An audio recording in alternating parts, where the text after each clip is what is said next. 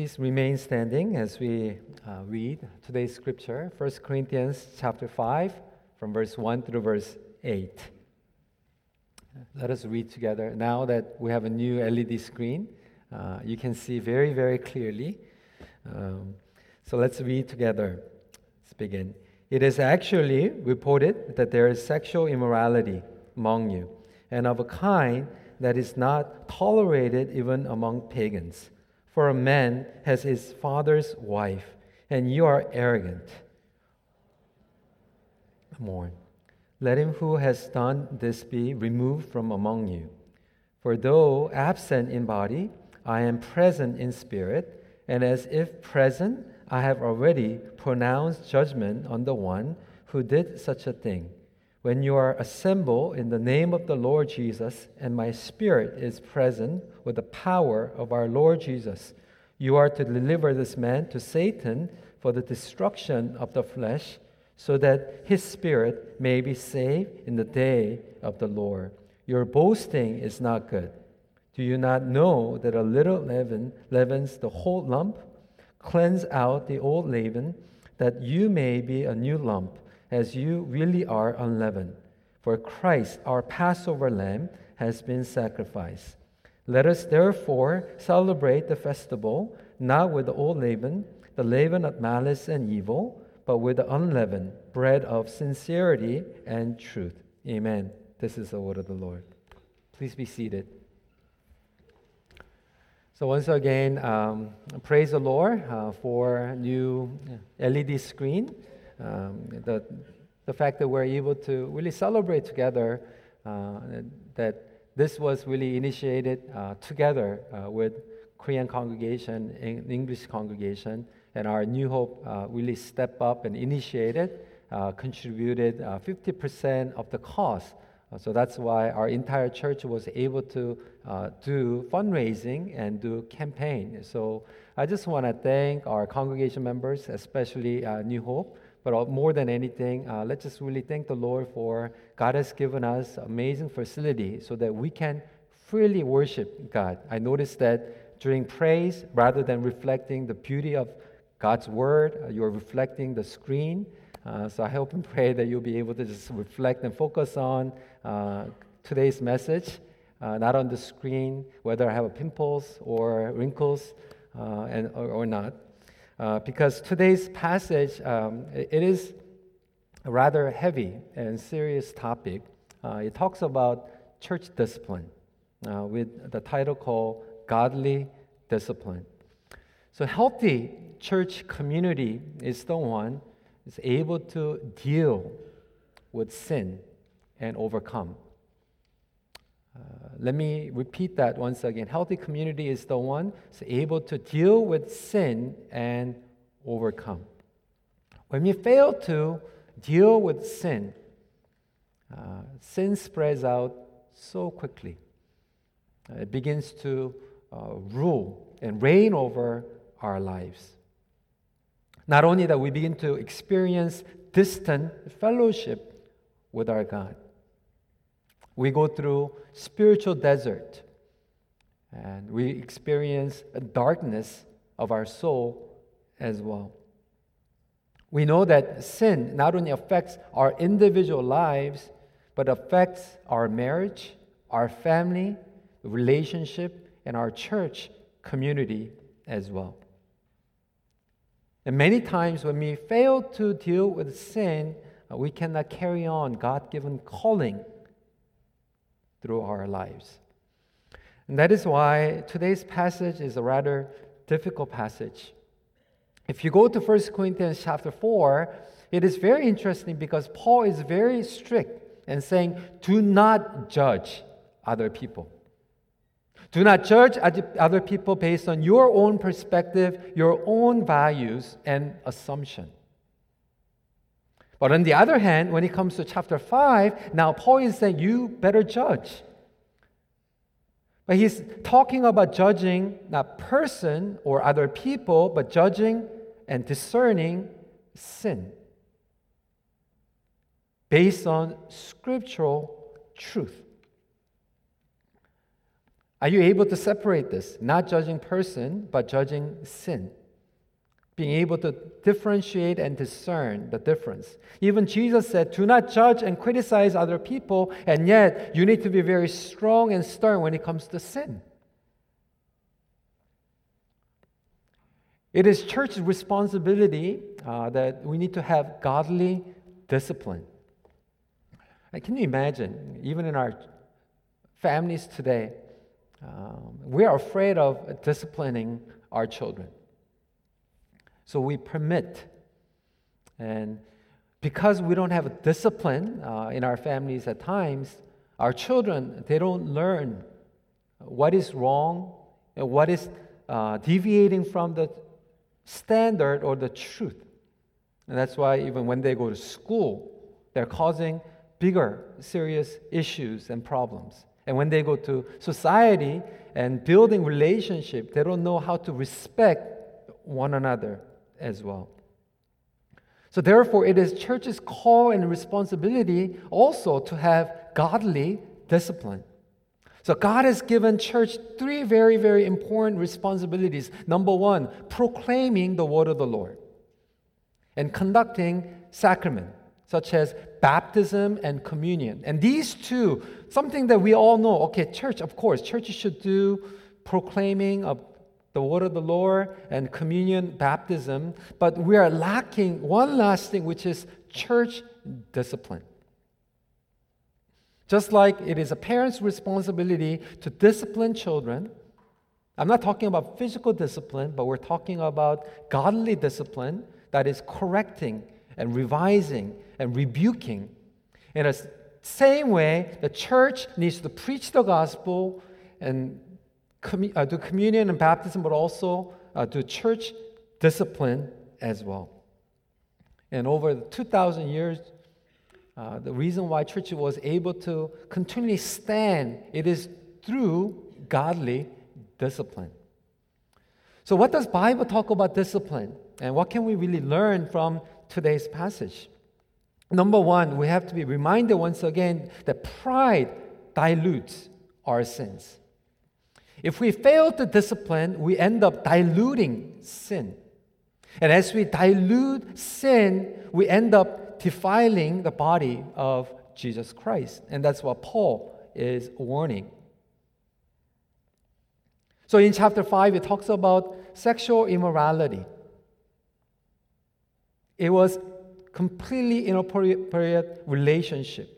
And this one of the members of the church of First Corinthians, he ended up uh, living together with stepmother.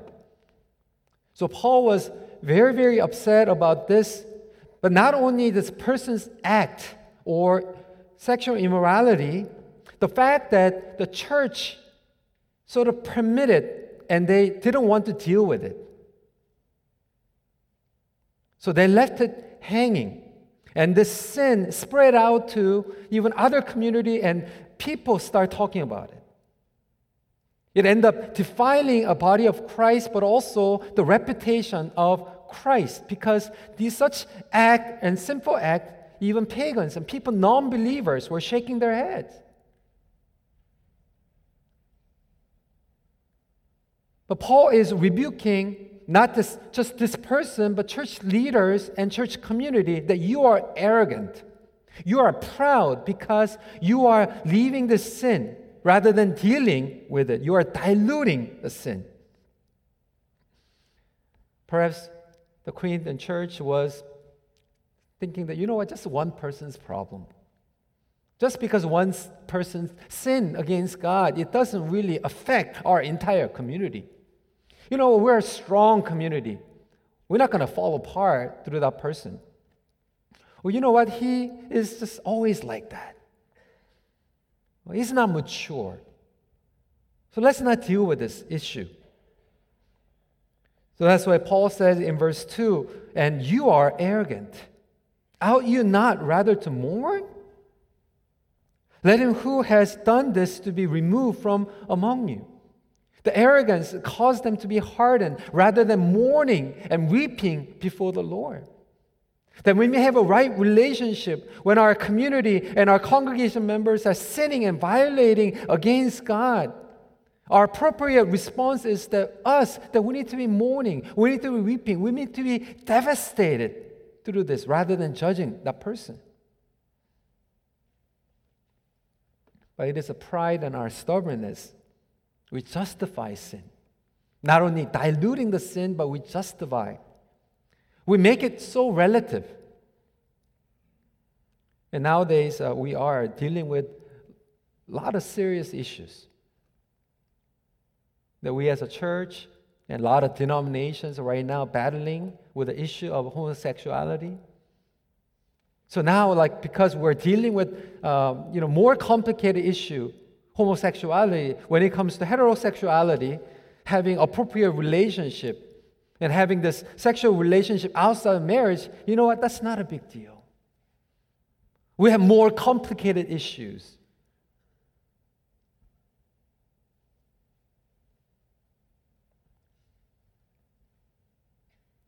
Are we able to really discipline? Is church discipline really possible today? Even at home, you know, parents try to discipline children and they leave home. What does it mean by then, you know, drive this person out? But Paul didn't say immediately drive this person out, but Paul said you need to deal with this person and deal with this sin first. But when we fail to drive out sin, it begins to affect and defile the body and relationship as well. And can you imagine when everyone knows and there is exposed sin, and then with me just permit and avoid other younger brothers and sisters and people who have a weaker faith they think that, you know what? Okay, I can do whatever I want as well. And they end up also justifying their own sins as well. And that's why Paul says in verse 6 Your boasting is not good. Do you not know that a little leaven leavens the whole lump?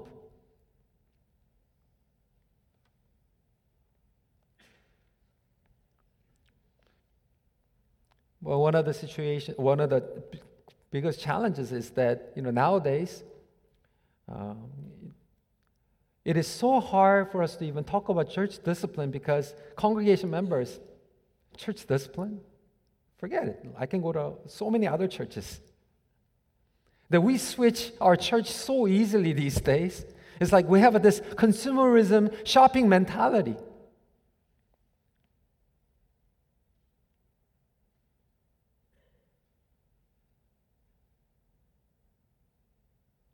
Can you imagine children like saying, Well, I don't want discipline from my parents. I can go to someone, someone else's house and then live there.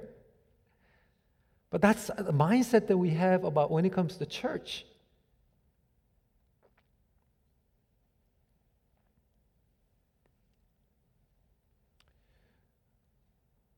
When I was in uh, Los Angeles, uh, one of the experiences that we had at church was that one of the ordained deacons he had affair and uh, that was confronted. But one of the things that I really want to share with you is that the fact that he was able to confess and repent before the Lord and before church community. So, church disciplined him for six months of uh, being abstained from communion. But during that six months, his family was being restored. He was able to really restore his relationship with God. And church prayed for him and his family.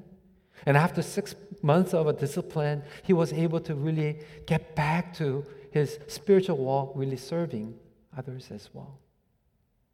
Now that I think about it, you know what? That was a very courageous thing for him to do.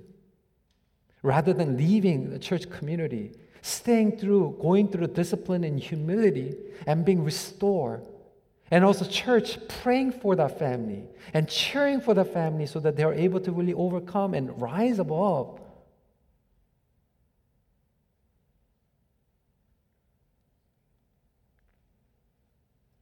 Eugene Peterson, in his uh, translation, the message, this is what he says in 1 Corinthians chapter 5. Let him defend it if he can. But if he can't, than out with him, it will be totally devastating to him. Of course, embarrassing to you, but better devastation and embarrassment than damnation. You want him on his feet and forgiven before the master on the day of the judgment.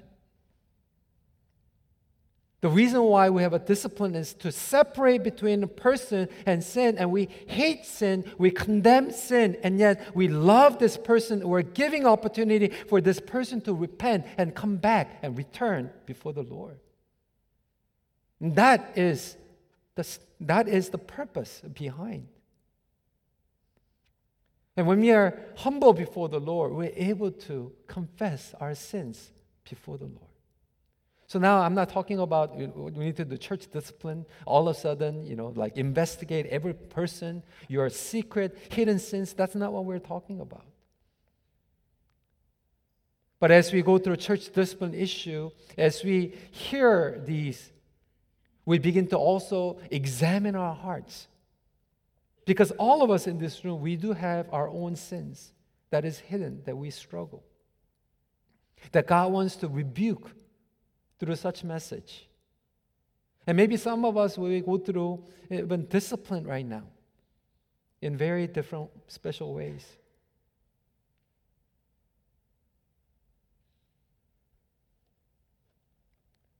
So, brothers and sisters, is there any sin that you need to deal with today? Is there any sin that you need to drive out from your family? You need to drive out from your heart today? Because if you do not deal and overcome and restore the sin, as much as you are thinking diluting it, it is actually defiling your soul, it is defiling your relationship.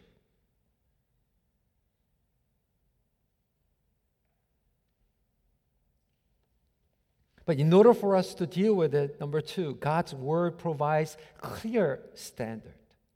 So we don't do it out of our own moral or ethic behavior or our own standard because our own standard changes all the time.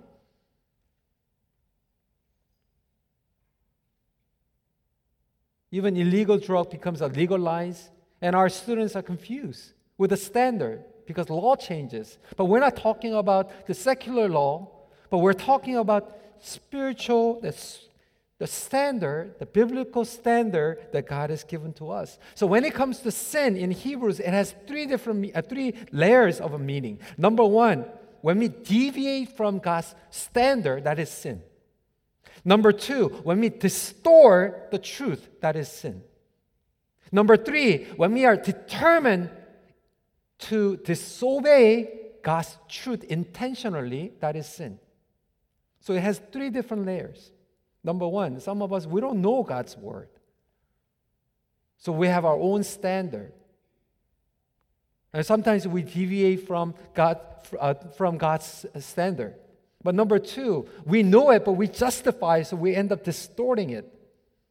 Number three, we know it so well, we cannot even distort it. It is so clear, and yet we are determined to disobey intentionally.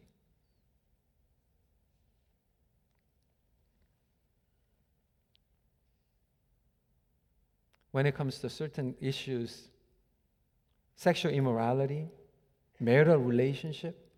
We know God's truth and God's standard so truth, and yet we make it relative. We make it subjective. We make it circumstantial, and we justify, distort, or sometimes we determine and say, you know what? I'm gonna just do it. God's gonna forgive me later, anyways. But God's standard is so clear that said, be holy. Keep your relationship pure before the Lord. And again, not based on our own righteousness, but based on God's righteousness. And because of this, we understand that Christ has come and He died on the cross. He sacrificed Himself in order to make us pure and holy based on God's righteousness. In verse 7, cleanse out the old leaven, that you may be a new lump, as you really are unleavened. For Christ, our Passover lamb, has been sacrificed. Of course, we're old leaven. We cannot make ourselves pure and clean, but only through sacrifice of Jesus Christ, where considered as pure and holy in the eyes of God. But in this relativism, continually pushing us, and we let it slide through God's clear scriptural standard that we have. That's why we need to have a discernment. I have prepared um, a picture of a person. Um, you know, those of you uh, years ago attended our joint uh, New Hope retreat. Uh, Pastor Min Chung from Chicago um, shared about this person. Her name was Alice Bailey, who was a part of the New Age movement, writer, influential writer, but who was against Christianity. Her agenda was to really demolish and destroy Christian values in North America. She lived in 1880 until 1949, who passed like 68, like 70 years ago. And yet she had the tactics to destroy Christian value in 10 different ways. Listen to this. Number one, take God and prayer out of the education system. Number two, reduce parental authority over the children.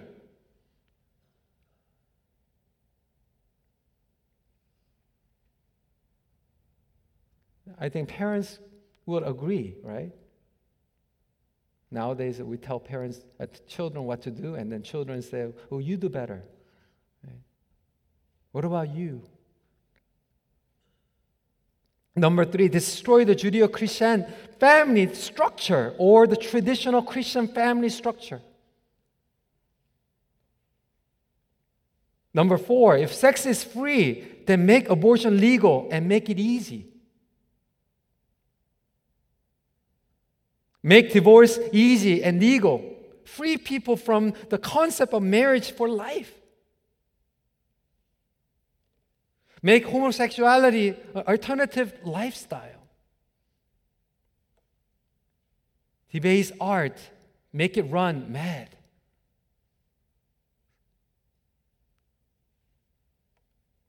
Use media to promote and change mindset create an interfaith movement, get governments to make all these law and get the church to endorse these changes. 70 years ago, this was agenda. And if I read all 10, it really happened.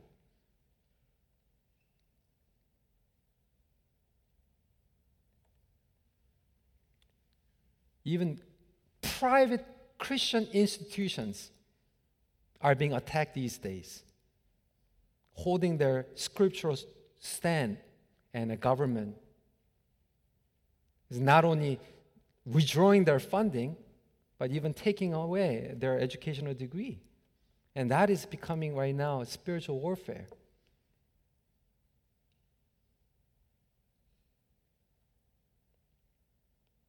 And this is what Satan does making this clear standard like very blurry and creating such gap between God's clear standard. You know, that's the nature of sin. You know, as we raise our children, you know, like it is so true that we're all sinners. Right? So even little children, they're so clever and crafty.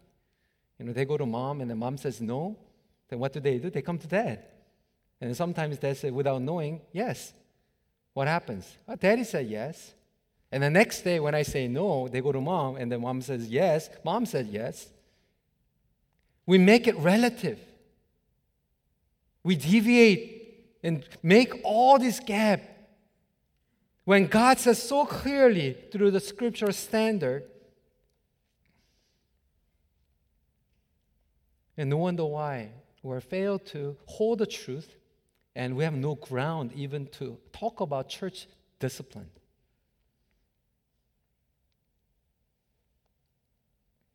But in order for us to have discipline, number one, we have to also reflect ourselves. Parents, when you discipline your children, you need to discipline your children, but in order for you to do that, you need to examine where you are first.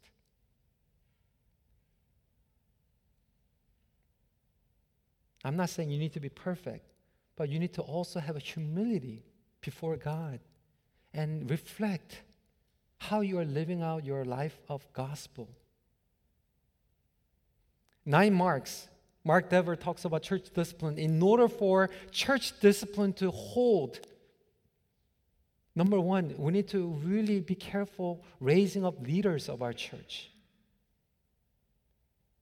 So many times in our churches today, we raise deacons and elders or even pastors because you've been, oh, you've been serving long enough.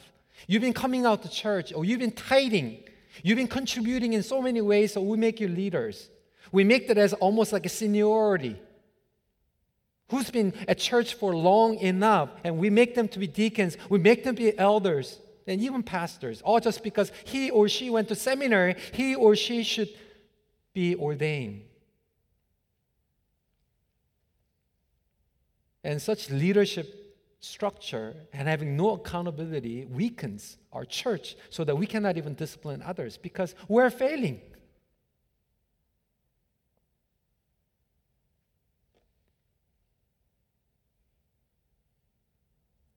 Is New Hope healthy enough for us to really hold accountable?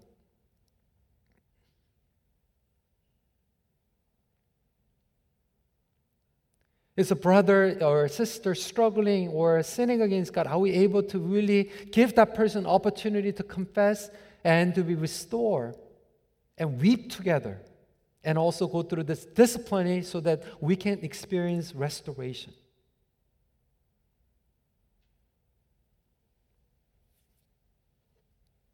Because which leads to my last point. The ultimate purpose of discipline is restoration. In verse 5, it says, You are to deliver this man to Satan for the destruction of the flesh, so that his spirit may be saved in the day of the Lord. The commentators are explaining this to be not like handing over to Satan, literally, but experiencing disconnection from the body of Jesus Christ and experiencing even suffering, even physical illness.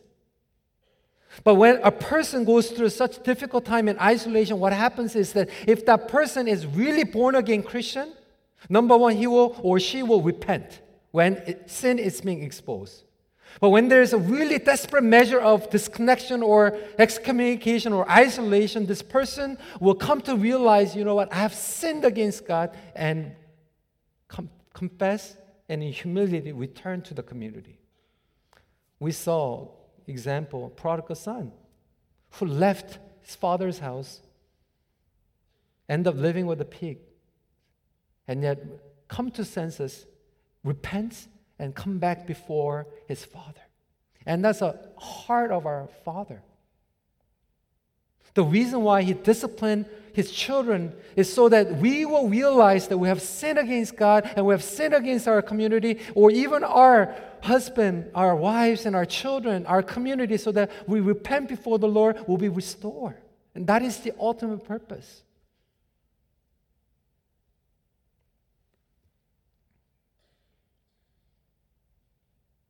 That is the one layer of restoration, but not only that person's restoration or family, but also restoration of God's glory.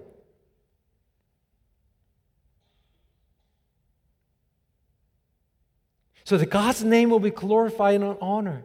So that people will come to really revere the presence, the holy presence of God.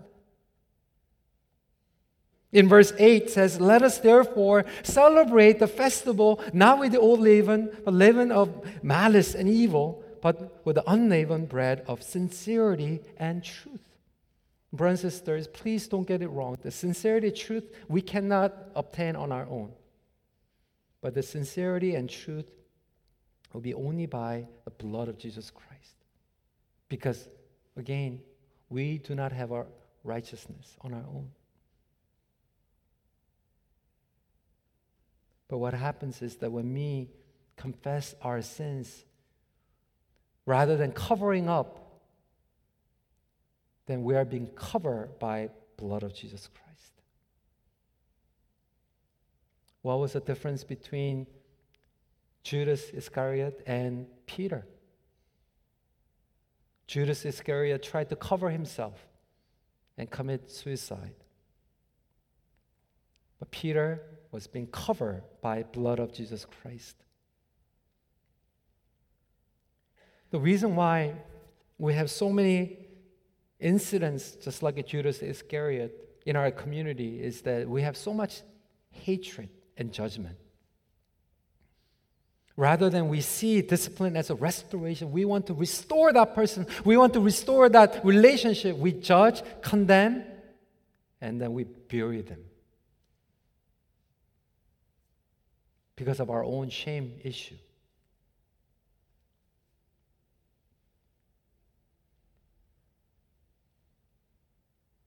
But when we truly recognize the power of the gospel, grace and forgiveness, not only we are being covered, but we are restored and we experience restore relationship with one another. Those of us who have a sin against God, but also against our loved ones, we begin to have healing and restoration through sincerity and truth so that we begin to love God and we begin to love our family again. We begin to love God given calling in our lives.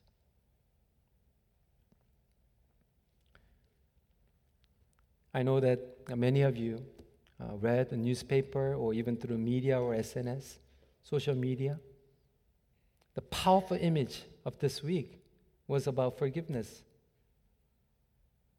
You see the picture. The police officer in Dallas, Amber Guyger, by accident he went into someone else's house and thinking that this person was a thief, end up shooting and killing this person. How devastating that is. And killing a person by misusing authority and power, misusing gun, based on her own assumption and her fault and failure. And yet we see this powerful image by brother who was shot to death.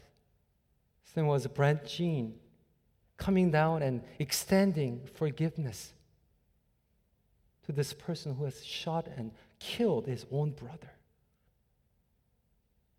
In the name of Jesus Christ.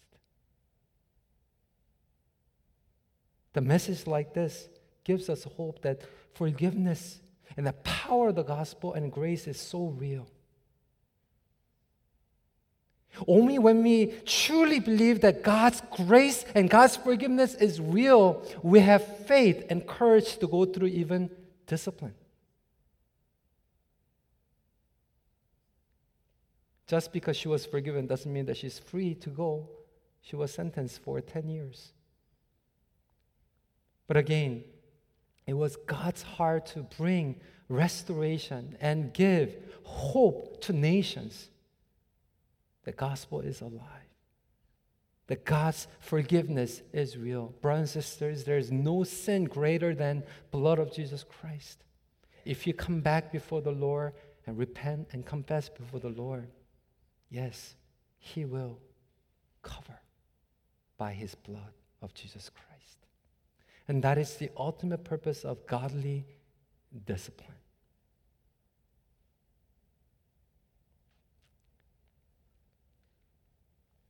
I would like to end today's message with this quote.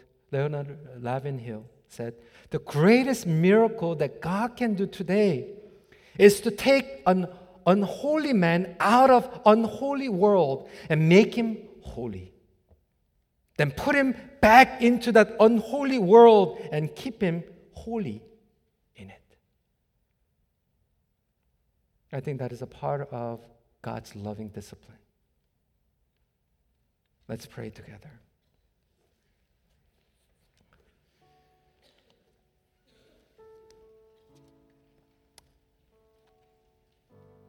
Brothers and sisters, is there any areas uh, you feel like God is disciplining you? Because God loves you. Because God loves you so much so that He wants to deal with your sin rather than diluting.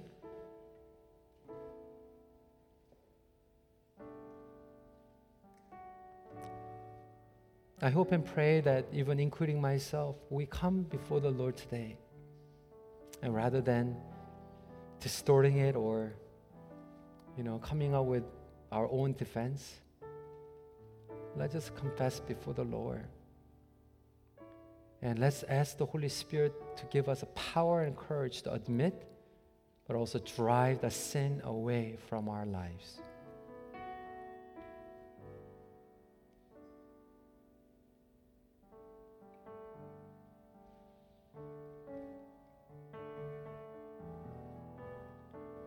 Secondly, as we pray, as God disciplines, God's heart is to restore you.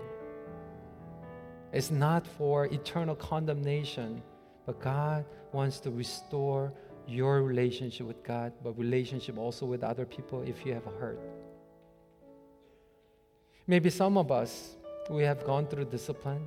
Maybe some of us, we have repented before the Lord, and yet we still hold bitterness that we cannot forgive.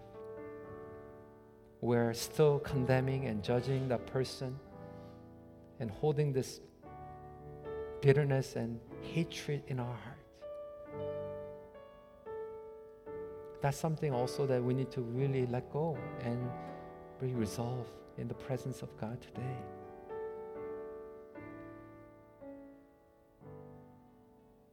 Thirdly, let's pray for our new community, not only in our families, that we as parents, that we really care for our children and really godly way, not our own anger, but godly way of disciplining our children. That we as a church, in our small group, life groups, and our church leadership, we are able to really take God's word seriously. We'll uphold it right so that we will not compromise, but we will speak the truth of God. So let's spend some time in prayer today. Let's pray.